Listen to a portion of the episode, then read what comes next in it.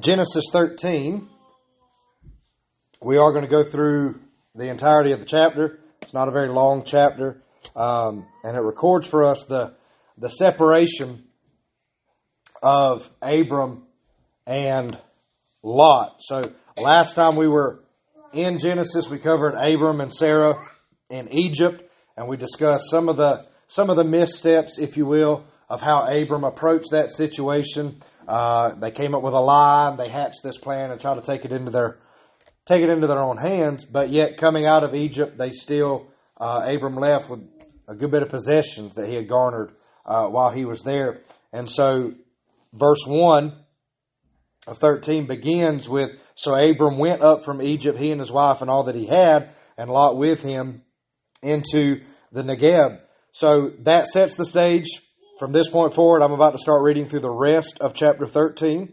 So we're going to work our way all the way through, and then we'll come back and look at some of the highlights and, and, and pull some things out for our consideration uh, this morning. But before we read the rest of the chapter, let's have a word of prayer. Father, we pray now that you would just be with us specifically now uh, during our time of study.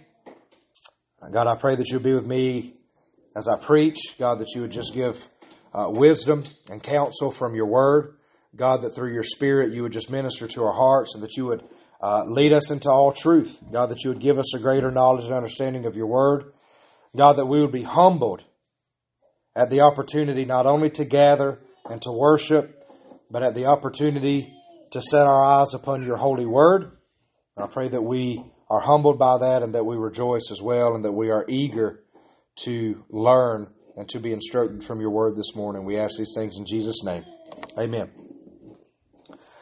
Now, Abram was very rich in livestock, in silver, and in gold, and he journeyed on from the Negeb as far as Bethel to the place where his tent had been at the beginning between Bethel and Ai to the place where he had made an altar at the first, and there Abram called upon the name of the Lord. And Lot, who went with Abram, also had flocks and herds and tents, so that the land could not support both of them dwelling together, for their possessions were so great that they could not dwell together. And there was strife between the herdsmen of Abram's livestock and the herdsmen of Lot's livestock at that time. The Canaanites and the Perizzites were dwelling in the land. Then Abram said to Lot, Let there be no strife between you and me, and between your herdsmen and my herdsmen, for we are kinsmen. Is not the whole land before you? Separate yourself from me. If you take the left hand, then I will go to the right. If you take the right hand, then I will go to the left. And Lot lifted up his eyes and saw that the Jordan Valley was well watered everywhere, like the garden of the Lord, like the land of Egypt in the direction of Zoar. This was before the Lord destroyed Sodom and Gomorrah. So Lot chose for himself all the Jordan Valley, and Lot journeyed east. Thus they separated from each other. Abram settled in the land of Canaan, while Lot settled among the cities of the valley and moved his tent as far as Sodom. Now the men of Sodom were wicked, great sinners against the Lord. The Lord said to Abram after Lot had separated from him, Lift up your eyes and look from the place where you are, northward and southward and eastward and westward. For all the land that you see I will give to you and to your offspring forever. I will make your offspring as the dust of the earth, so that if one can count the dust of the earth, your offspring also can be counted. Arise, walk the length and the breadth of the land, for I will give it to you. So Abram moved his tent and came and settled by the oaks of Mamre which are at Hebron, and there he built an altar to the Lord. So at first glance, again, this is another one of those passages. It's not quite, it's not quite on the level of a genealogy. I know that many of us, when we come across a genealogy in Scripture, it's kind of hard to force ourselves to work through that genealogy and that lineage. This is a chapter that at first glance you would say, well, oh, well, this might be like a, like a bit of a transition passage uh, okay, Abram and Sarah just came out of Egypt, and so now this is just connecting us with what's going to happen next. Sodom and Gomorrah is mentioned. We know that when we get to Sodom and Gomorrah, there's going to, there's going to be some exciting stuff that happens. You know, fire raining down from heaven, and that's one of those big events in Scripture. Sodom and Gomorrah being destroyed. But this passage is really just kind of like facts coming at you, and we may be tempted here again, another one of these passages of Scripture where we might be tempted, not consciously, but whenever we view a passage of Scripture like, oh, well, that was kind of dry, or there's not a lot there, we forget the truth that all of Scripture is God breathed, and it is all profitable for teaching, doctrine, correction, reproof, instruction in righteousness, that we may be complete and equipped for every good work. So while this sermon or going through this chapter might not be one of those moments of Scripture like the parting of the Red Sea or the flood that we've already been through, where it's just like, oh man, this is so, I'm just naturally drawn to this. This is exciting. This is powerful. We do need to make some notes here of certain things. First and foremost, when Abram left Egypt, he came to the place where his tent had been at the beginning. And one of the first things we read is that he had already made an altar there at the first, and there Abram called upon the name of the Lord.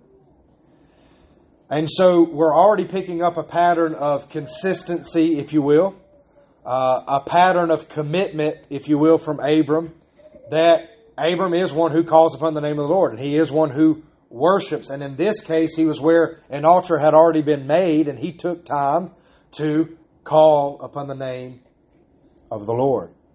And so, again, let me mention as we go through the life of Abram and Sarah, there are going to be high spots, there's going to be low spots. Abram and Sarah were human, just as we are. Abram, Abram and Sarah did some pretty boneheaded, knuckleheaded stuff. But one thing that is important for us to note from Scripture, Abram is regarded as a great man of faith. And here we have a small, it's not exciting. Fire didn't fall from heaven. The earth didn't split and swallow up a whole family. By the way, that's something that really happened if you're not familiar with that. Nobody killed thousands of people with a donkey's jawbone. By the way, that happened in Scripture if you're not familiar with that, just in case. But what we have here is just a normal, everyday, run of the mill. Abram called upon the name of the Lord. And it's actually good for us to take these moments and consider them because we know in our life, not every single day, not every single week, not every single month, not every single year is going to be full of just exciting, awesome, wonderful stuff where, oh, this is new, this is exciting. We've never done this before, we've never experienced this before. Ah, much of life is just like, I'm, I'm going to the same job that I've had for years. I've, I'm with the family that God has blessed me with. A lot of life is just, I'm doing the same thing that I did yesterday. It's just a new day. It's a new calendar day. We're going. And we can get caught up in kind of the, the mundane, what we refer to as mundane, just the everyday aspects. And at those moments as a Christian, those are the moments where our faith, our the, the depth of our faith, the um, the sincerity of our faith, I think, really in some ways is, is tested, but it's where it's it's strengthened. No matter if it's a high spot or a low spot, or no matter, it's really easy to call upon the name of the Lord when thing, when something bad happens, right? Somebody in the family gets sick, or you yourself get sick, or there's a car accident, or something like that. Everybody's praying, everybody's calling on the name of the Lord. But just during the everyday aspects of life, taking time to call upon the name of the Lord. And here, Abram and Sarah, they continue their journey.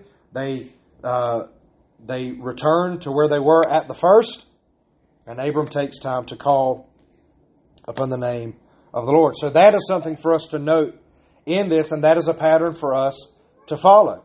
There are going to be times in your life where you may, where you may feel like I've been here before. This has happened before. Uh, this particular situation or this particular event, I've had experiences like this in my life before, and I, I know that God is faithful. I know that God has been faithful, and in those moments, call out to God.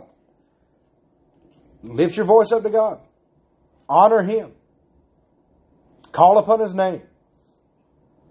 Then what we see, um, oh, sorry, He calls upon the name of the Lord. This is also a repetition Again, it, now this passage actually says they come back to where they were at the first, and he calls upon the name of the Lord. The altar was already there. But as far as Abram calling upon the name of the Lord, I think this is the second time that we see that explicitly mentioned. And then later, uh, towards the end of the chapter, we see the phrase oaks of Mamre or the terebinth tree. And I mentioned to you a, a few weeks ago that the terebinth or the oaks, that's going to be something that comes up in the life of Abram as well. And so you see these little marks of consistency that Abram is a man of faith, and we can mark that, we can note that, and we can learn from that. Then we see that not only did Abram have many possessions, that Lot, who went with him, also had flocks and herds and tents, so that the land could not support both of them dwelling together, for their possessions were so great that they could not dwell together. And there was strife between the herdsmen of Abram's livestock and the herdsmen of Lot's livestock. And then we have this note, might seem random, but it's there for a purpose. At that time, the Canaanites and the Perizzites were dwelling in the land. But we see strife between the herdsmen. And so Abram comes to the conclusion, he says, Look, let there be no strife between you and me. We are kinsmen. The whole land is before you. If you go to the left, I'll go to the right. If you go to the right, I'll go to the left. So Abram here is making a peaceable uh, solution. He's offering this solution. Uh, but also note, Lot had much possession. Abram had possessions, Lot had possessions. Up to this point, here again, we wouldn't say, oh, this, this is just a thrilling passage to go through. I mean, there's just so much. No, this is just factual. We're learning here. But what did what did the Lord promise Abram? He said, Get up and go to the land that I've prepared for you. I'll make a great nation of you. You'll be the father of a great nation. I will give this land to your offspring. I will bless those who bless you. I will curse those who curse you. And you see here God's provision along the way. Again, it's nothing spectacular. It's nothing, it's nothing overly thrilling but it's something to mark. God called Abram. God is providing for Abram. God is being faithful to Abram. Even after we've already had this event, they go through Egypt and Abram says, Hey, tell them that, don't tell them you're my wife, tell them you're my sister because if they find out you're my wife, they're going to kill me so they can have you. And we, we kind of mark that lack of faith in Abraham's life, but then they come out of Egypt with greater possessions than what they had and God is providing for them. And Lot, because he's a part of this caravan, if you will, he has great possessions and herdsmen and, and, and tents and livestock as well. And you see God's provision for the journey. God is being faithful in many different ways at this point. And it's important for us to note this because when we, as we wrap up, one of my key things as a takeaway from this sermon uh, today as we go through this chapter is simply this God is always faithful. You've heard me repeat that time and time again. But that is one of those things we, we talked about it in Sunday school. Why would why would God repeat himself over and over again in Scripture? And why is it good for us to hear things repeated over and over again? We are a forgetful people. We are a very forgetful people. And it is good for us to mark and to remember every Every time in Scripture where it's shown that God is faithful, God is faithful, God is faithful. He's faithful to His promises. He's faithful to provide for His people. He's faithful to sustain His people. He's faithful, period. Even when we are faithless, even when we stumble, even when we are unfaithful, God is still faithful to finish what He has started. Because it is so easy for us to get distracted from that. Not just when things are hard or when we have a major life decision. It's, it, it can be really easy to get distracted in those moments because you're almost in a spirit of like panic and you're like, oh, we got to do something or I don't know what I'm going to do next. And we might forget to call upon the name of the Lord. We might, we might neglect to go to Him. We might neglect to rest in His promises, but also in the regular old, run of the mill, mundane, day by day, I'm just living my life even on those days where we just feel like we're struggling in our head, we just feel like I'm like a hamster on a wheel. I do the same st- I do the same stuff all day every day. I just I don't even I don't even know. I don't even have to think. It's just like I can I can go on autopilot and everything happens. And sometimes we struggle. We feel like, is there anything more than this, God? Is there more that I need to be doing? Is there anything more that you have for me, or is this really it? Just the everyday stuff. In those moments, God is faithful. God has us exactly where He would have us. God is accomplishing exactly what He intends to accomplish. And we can rejoice in that and we can rest in that. If there's one thing, just as a, a 32 year old who is trying to gain wisdom each and every day of his life, if there's anything that I've noticed just in 32 years of life, it's one thing that is definitely becoming less and less apparent and less and less, um, less and less of the population actually has. It's just peace of mind. Comfort. Assurance. So many people, so many professing Christians seems to be seem to be caught up in the mindset of the world just hustle, hustle, hustle, hustle. Keep going, keep working, keep working. Make that dollar. Do what you got to do. Accomplish your dreams, accomplish your and not all of that is bad. It's not bad to have a drive to accomplish goals, to accomplish plans. That's not bad. But when we're just consumed by that and our minds and our hearts and our bodies and our souls never rest, yeah, that's, that's not good. That's not right. You say, well, how's that not right for us to never rest? If we're never resting, if we're always consumed with what we're about to do next, you can probably rest assured we never really take time to stop and consider the faithfulness of God and the goodness of God.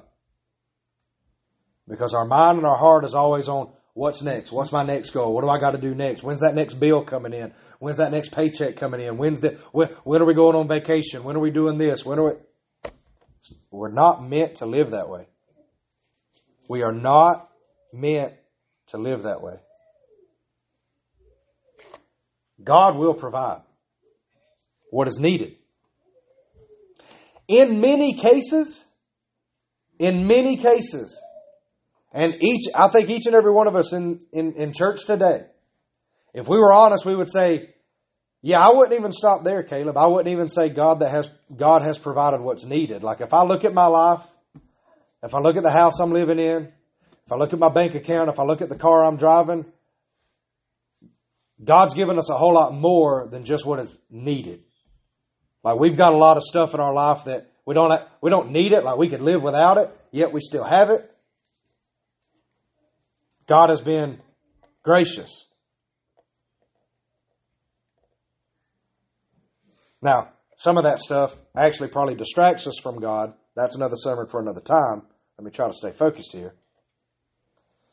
But God will provide and God will be faithful. Even when your life isn't this exciting, thrilling journey that you're on, and you might be thinking, is this all there is? Remind yourself that if you're a Christian, God has called you to salvation, God has called you as His own. He is sovereign. Our days were written in His book before we ever lived any of them. We're precisely where He would have us be. he is accomplishing exactly what he intends to accomplish, and we can rest in that. We can rejoice in that. And yes, there may be adjustments that need to be made, and yes, there may be changes that get made. But as believers, we rest our minds, we rest our souls in the fact that God is God, God is faithful, God is good, and we rejoice in that, and we can rest. We can rest. Our our livelihood, our well being does not rely on how hard we're working or ultimately doesn't rely on how hard we're working or how many how many of our own goals that we're accomplishing or anything else. God is over that. He will provide. So we note here again God's faithfulness. Abram and Lot, many possessions. The issue was their herdsmen were arguing with one another. They were getting irritated with one another. So Abram comes up again with a peaceful solution here. And here's one of those things that we probably wouldn't catch on the first read. I didn't catch it on the first go through. But it says, Lot lifted up his eyes and he saw that the Jordan Valley was well watered, everywhere like the garden of the Lord, like the land of Egypt, in the direction of Zoar. This was before the Lord destroyed Sodom and Gomorrah. So Lot chose for himself all the Jordan Valley, and Lot journeyed east. So the first thing is, if you go all the way back to the temptation in the garden, we are told that Eve saw that the fruit was good for food, it was pleasing to the eyes, and it was desired um, to make one wise. So she she saw, and here it says that Lot lifted up his eyes and he saw. So there's a little bit of a correlation there. Lot here is just looking, and based upon physical appearance, what he can see with the naked eye, he chooses what seems good in his eyes. Now, it would seem that Sodom already had a reputation. It would seem that there's a, probably a good chance that Abram, probably Lot, maybe knew about the reputation of Sodom and the wickedness that was there. Nevertheless, Lot says, I choose that. Why did he choose? Because he saw that the valley was well watered everywhere, like the garden of the Lord, like the land of Egypt in the direction of Zoar. If you've got livestock, if you've got herdsmen, if you've got people you need to tend to, and you look at a valley and you see that it's well watered, you think, oh, well, that looks good. That looks like a great place to go. Never mind the reputation of the people around there who live there, the wicked people that are there in that region. I'm going, I choose that. Then it, we're told Lot journeyed east. Now this is this is the thing specifically that I yeah, I'll be honest. It was literally in doing sermon prep for this sermon for the first time that I read anything or my attention was drawn to the fact that this is not the first time that something happened with East involved that came after a judgment or um, or is somehow connected with negative or connected with sinful things. After Adam and Eve were placed outside of the garden, uh, the angel with the flaming sword placed on the east side. Okay, so there's a judgment for sin, there's a penalty for sin, they're cast out of the garden, the angels are placed on the east. After Cain kills Abel, and Cain is punished, and then of course we know that Cain cries out to God that, oh, this punishment is too severe or whatever, but we know that, that, that Cain is cast aside from God, and which direction does Cain travel? And he travels east. And so you actually see a little bit of a, of a pattern there that, that even even the direction of eastward has a little bit of a connection, not just not just here in chapter 13, but but two other times there has been judgment or there has been a repercussion that has come and the direction of east is connected with it. And in this case, we would say, well, this is really a bit of foreshadowing. Because nothing really, really bad or scary or eventful has happened in the life of Lot yet, but for any of us who are familiar with Scripture, we know that Lot does eventually end up in Sodom, and we know that Sodom and Gomorrah eventually get destroyed. Lot and his daughters are the only ones that are spared, and they end up in the caves. Lot chose what was pleasing to the naked eye. He looked up, he saw that the valley was well watered, and he said, I'll go there. Again, the reputation of Sodom, it, it would seem that the reputation of Sodom was already known.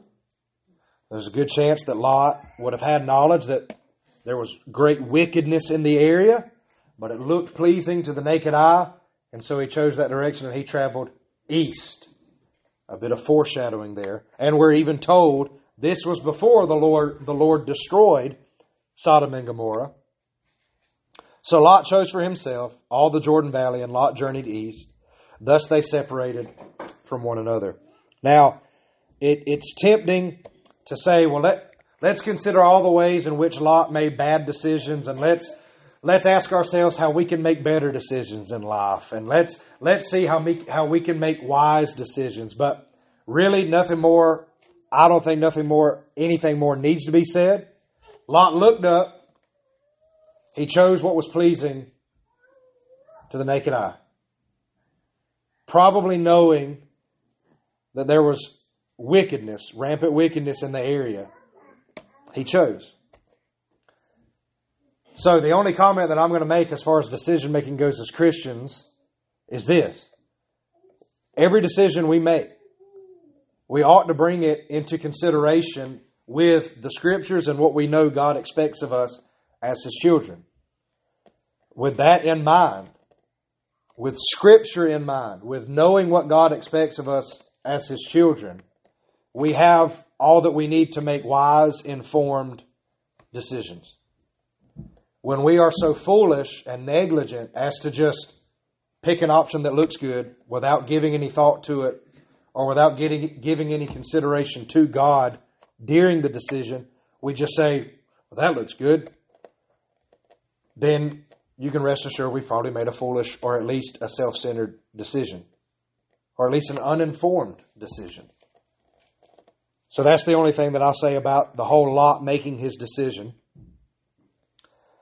And then we see that Abram settled in the land of Canaan, while Lot settled among the cities of the valley and moved his tent as far as Sodom. That didn't take long, did it? He moves into the valley, and next thing he's already moved his tent as far as Sodom, close to the wickedness. Now the men of Sodom were wicked, great sinners against the Lord. So now we come to Abram. The Lord said to Abram, Lift up your eyes. Now you could you could or you couldn't. I don't I don't think it's of great necessity at this juncture, at this particular with this particular phrase, but you can note that Lot lifted up his own eyes. God instructed Abram to lift up his eyes. Look from the place where you are northward, southward, eastward, and westward. For all of the land that you see, I will give to you and to your offspring forever. This is another repetition. Uh, this is now, it has been multiple times now that God has specifically told Abram, I will give you this land, will, and, and this land is to you and to your offspring. And then he says, I will make your offspring as the dust of the earth, so that if anyone can count the dust of the earth, uh, your, your offspring also can be counted. And then he says, Arise, walk, the, walk through the length and the breadth of the land, for I will give it to you. So we see that Abram was instructed to lift up his eyes. I will increase your offspring. I will give you this land and to your offspring. Those are, this is now multiple times that God is reiterating these promises to Abram. And then that last verse there, Abram moved his tent and came and settled by the oaks of Mamre or the Terebinth, which are at Hebron, and there he built an altar to the Lord. This is now multiple times that after receiving a promise or a confirmation from God, Abram erects an altar and worships. And so we, we're starting to pick up on these little patterns. The faithfulness of Abraham, sorry, Abram at this point, to call upon the name of the Lord. God's faithfulness to provide for Abram. God's faithfulness to not only give a promise, but to reiterate that promise and to confirm that promise over and over to Abram. Right? He says again, hey, this time walk. Walk the length and the breadth of the land it's yours. I will give this to you. And when he mentions that I will increase your offspring, that's directly tied to the fact that he told Abram, I make you the father of a great nation, and you shall all the nations of the earth be blessed. That's not going to happen if there's not offspring that, that come from that. And so God is reiterating his promise to Abraham and reminding him over and over again I have called you. There's a specific purpose in your life. I am accomplishing that purpose. I will accomplish these things. I will give you this land. I will give you offspring. Not only will I give you offspring, your offspring will be so great and so numerous that it'll be as the dust of the earth.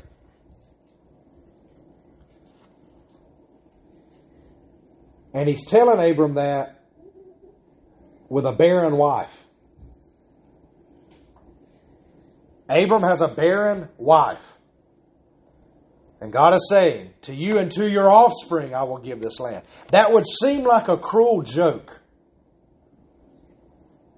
Were it not for God's sovereignty over all things and his complete freedom to accomplish all that he intends. To tell a man that has a wife that is incapable of bearing children, I will give this land to your offspring, would seem like a cruel joke.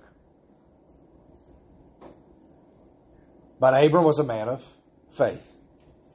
And we know where we started this life of Abraham discussion here, God brings into existence things that don't exist. God gives life to the dead.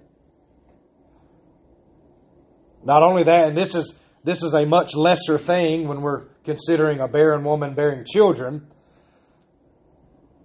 The Canaanites and the Perizzites lived in the land at this time. So that would have been a difficult thing, perhaps, for Abram to look out on the land to know that the Canaanites and the Perizzites were there, and God is saying, I will give this land to you and to your offspring. Abram could have thought, man, this is going to be really hard.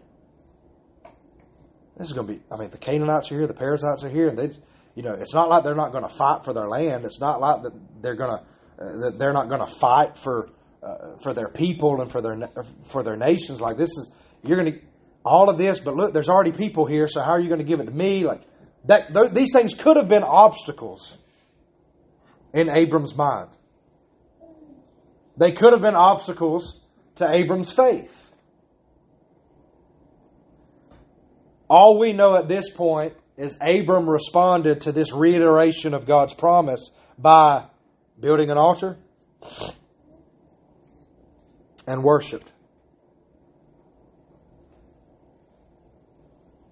God gave his word, God gave his promise, and Abram worshiped. Which shows faith and obedience on the part of Abram. So, as I said, and I can tell by the looks on your faces, I know it's rainy outside too. I'm not I'm not really trying to pick on y'all. I just know it's fact. It's human nature. Passages like this, we don't come to pass. I doubt, and probably for the rest of your life, I don't really think that you would even be sitting at home one day and say, I really want to read Genesis 13 right now because there's just so much that happens in Genesis 13. I mean, it is just it's just packed full of just awesome things that God does. I get it. We're human. There's certain chapters of scripture where we're just like we're tempted to just say, Ugh, that is dry. There's not a lot going on there. I get it. We're human. It's and it's okay. Like some of y'all are grinning like, should I be laughing at it? It's okay. Like God knows. God knows that human nature is we don't we don't really get a big kick out of reading the genealogies. Like God knows if you think Genesis 13 is boring. What I'm challenging you with this morning is understand this.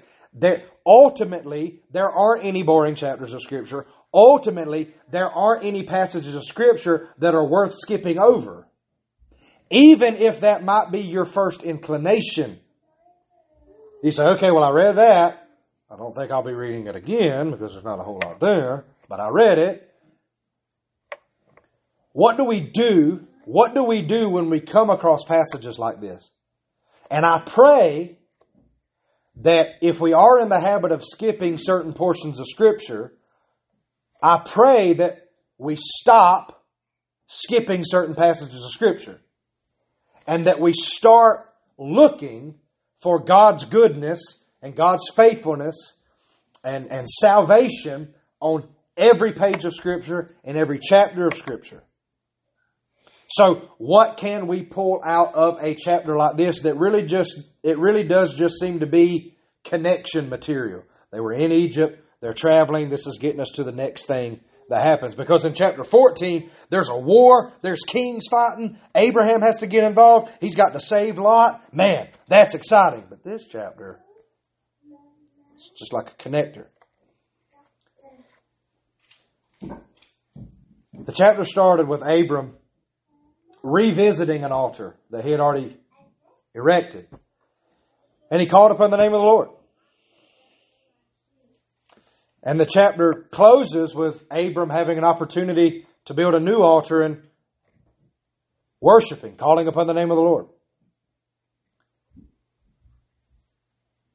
The chapter begins with a note that Abram went up for Egypt, he and his wife and all that he had, and Lot went with him. Abram was very rich in livestock, silver and gold. Lot also had many possessions. And you see the provision of God.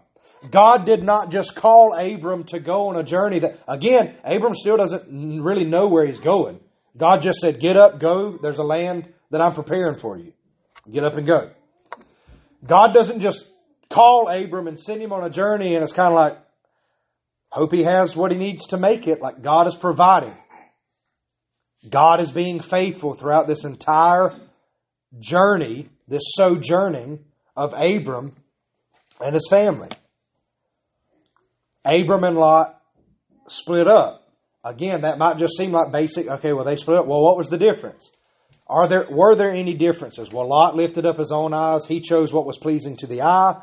God told Abram to lift up his eyes, and God told Abram what land was going to be his, and he reiterated the promise. And okay, well, there, so there is some significance here. No, it might not get your blood flowing, and it might not feel like the adrenaline rush that you're looking for in the flesh. But as a believer, we should rejoice and we should be we should be content. I was going to say excited, but I'm I don't really like that word. We should be content with reading each verse of scripture knowing that each verse is for our good, it's for our edification, and each verse is working together to equip us for every good work. So that's simply what I wrote down in, in my conclusion here. We need to note God's faithfulness. We need to know Abram's commitment to call upon God and worship Him. Once more, I will say this. I hope that I get it in your head before we actually get to some of the numbskull stuff that Abram and Sarah did. So, because I don't want y'all to be like, oh, I can't believe Abram did that if you're not really familiar with this passage. Abram is just a man called by God. Just a man called by God. Okay? So we're going to see things in Abram's life that are sinful things. It's a lack of faith. He tries to take things into his own hand. But we also see this. Although Abram has ups and downs, there is a commitment in Abram's life. He calls upon the name of God and he worships God and he gives glory to God. Note that. Your life, my life, as believers, we're going to have ups and downs. We're going to have times where we lack faith. We're going to have times where our faith has been made very, very strong by God's grace. But we're also going to have those times where we lack faith. We're also going to have those times, it's going to happen. We may have seasons of life, if you like that terminology, where we just don't feel near to God. But we also feel like, if we're being honest, we might not even feel the desire to be near to God. We might have those dry spots in our lives. But here's the thing. As believers, it doesn't matter how we feel. It doesn't matter if we're high or if we're low. If we know that God has called us to Himself, that God has granted us salvation, then there ought to be a consistency in our lives that we call upon the name of the Lord, that we give thanks to God, that we worship Him, even if we don't feel like it, even if we don't feel like, well, well, I'm in a great place to worship right now. We lay all of that to the side we say, the truth of the matter is, God has saved me. God has called me to Himself. And I will worship Him regardless of how I feel or regardless of my performances yesterday or the day before or regardless of my performances in the future. I will take time today to call upon the name of the Lord, to worship Him. And that is a reminder, again, because we are going to have those down times. We are going to have those times where we fall flat on our face. God is faithful. God is faithful in the mundane and in the miraculous. Okay? We're all going to have moments in our lives. I'm sure some of us, maybe you've already had these moments that you, you may have had a family member, or it might have been you, that you were really sick at one time, People were praying for you or praying, praying for that family member, and God granted healing to that family member or granted healing to you. Maybe it was, it was some other kind of really big event in your life. God is faithful in the miraculous stuff. God is faithful in the big stuff. But God is still just as faithful in the mundane, everyday, run of the mill life. Day by day, doing the same old, same old. God is faithful. And when we get in those moments, when we get in those moments mentally where we, we start to fall into that trap of, I just, I feel like I'm doing the same stuff every day. And I don't, I don't even really feel if I'm doing anything that matters. I don't know, I don't know if I'm doing anything in my life that's actually worthwhile. I just feel like I'm doing the same stuff over and over again. Is it, is there any significance to any of it? God has been faithful to bring you to that point. God's going to be faithful to continue carrying you through all that He has planned for you. And in that moment, if you're a child of God, you're right where God would have you be, and that alone brings significance and purpose and meaning to everything about life. If you are a child of God, then you can rest and you can stand in the fact that He has called me to Himself. He has sustained me thus far. He is sovereign. Therefore, today, right now, in this moment, it's a part of His design and plan for my life, and that gives purpose and significant significance and meaning to everything. And we rejoice and we rest in that. We say, Thank you, God, that you are my meaning of life. You are the reason that I'm here. You're the reason that there's breath in my lungs. You're the reason I have life physically. You're definitely the reason that I have life spiritually because we're hopeless apart from Christ. And we rejoice. And we just set our minds on God and His faithfulness. We just consider His goodness. And we're drawn to that place of worship and adoration. And we're also drawn to that place where we remember God is accomplishing all that He intends. And that should be our desire and our prayer anyway. It's not about accomplishing what we intend. It's not about doing what we want to do. It's God, your will be done on earth as it is in heaven. And we rejoice in that. So God is, God is faithful in the mundane and the miraculous. God has called us to himself, and this means that we are sojourners on our way to a promised home. Consider that. There's a connection with Abram. God called Abram. Abram was a sojourner. If we are saved, if we are Christians, this world is not our home. I know there's that song that people like, this world is not my home. Okay, it, has got to be more than that. It's got to be more than, an, than a, a good emotion that you get singing an old Southern gospel song. That is a truth. We don't belong here. This world has no hold on us. We are sojourners on our way to the land that God has prepared for us. Okay? What do, so, what do sojourners do? They sojourn. They travel. They're on a journey. Okay? Sometimes exciting things happen. Sometimes it literally just looks like getting to the next spot, traveling to the next spot. But if God has called us to Himself, this means that we are sojourners on our way to the promised home. Not always exciting or spectacular, yet it is.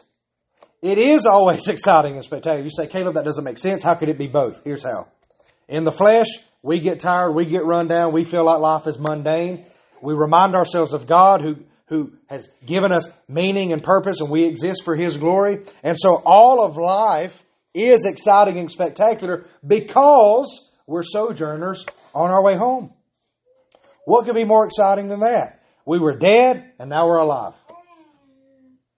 Once we were not a people, but now we are God's people.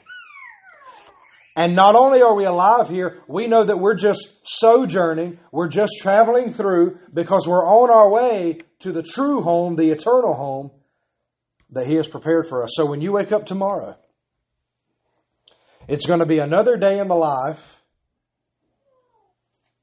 of a child of God who was drawn to salvation, who was raised up to new life, and is on their way to their eternal home. How is that not exciting? How is that not joyful?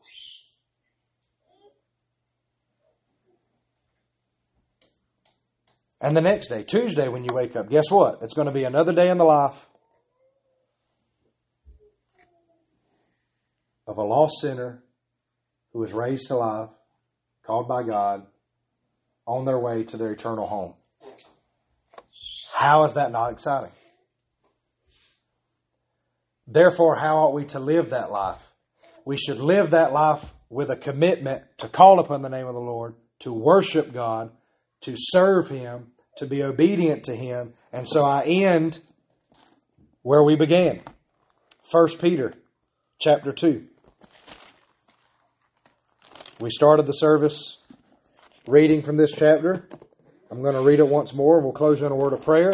But now that we've talked about all that we've discussed, perhaps now these verses may pack a little bit more of a punch, or at the very least, you can see how these verses connect with our study in Genesis. You are a chosen race, a royal priesthood, a holy nation, a people for his own possession, that you may proclaim the excellencies of him who called you out of darkness into his marvelous light. Once you were not a people, but now you are God's people. Once you had not received mercy, but now you have received mercy. Beloved, I urge you as sojourners and exiles Abstain from the passions of the flesh, which wage war against your soul. Keep your conduct among the Gentiles honorable, so that when they speak against you as evildoers, they may see your good deeds and glorify God on the day of visitation. It's not always going to be exciting. It's not always going to be the thrilling joyride that we think that life is supposed to be sometimes. Reading the scripture is not always going to feel thrilling and exciting. But each and every verse, each and every word is beneficial for our edification, for correction, for reproof, for instruction in righteousness. And on each and every page of Scripture, I guarantee you, you will see God's faithfulness to His people. God's faithfulness to His people. God's faithfulness to those whom He has called and He has claimed as His own possession. You will see God's faithfulness on every page. And therefore, on every single page, there is something for us to glean. There's the goodness of God to be considered, and there's reason for us to rejoice. Let's close in word of prayer.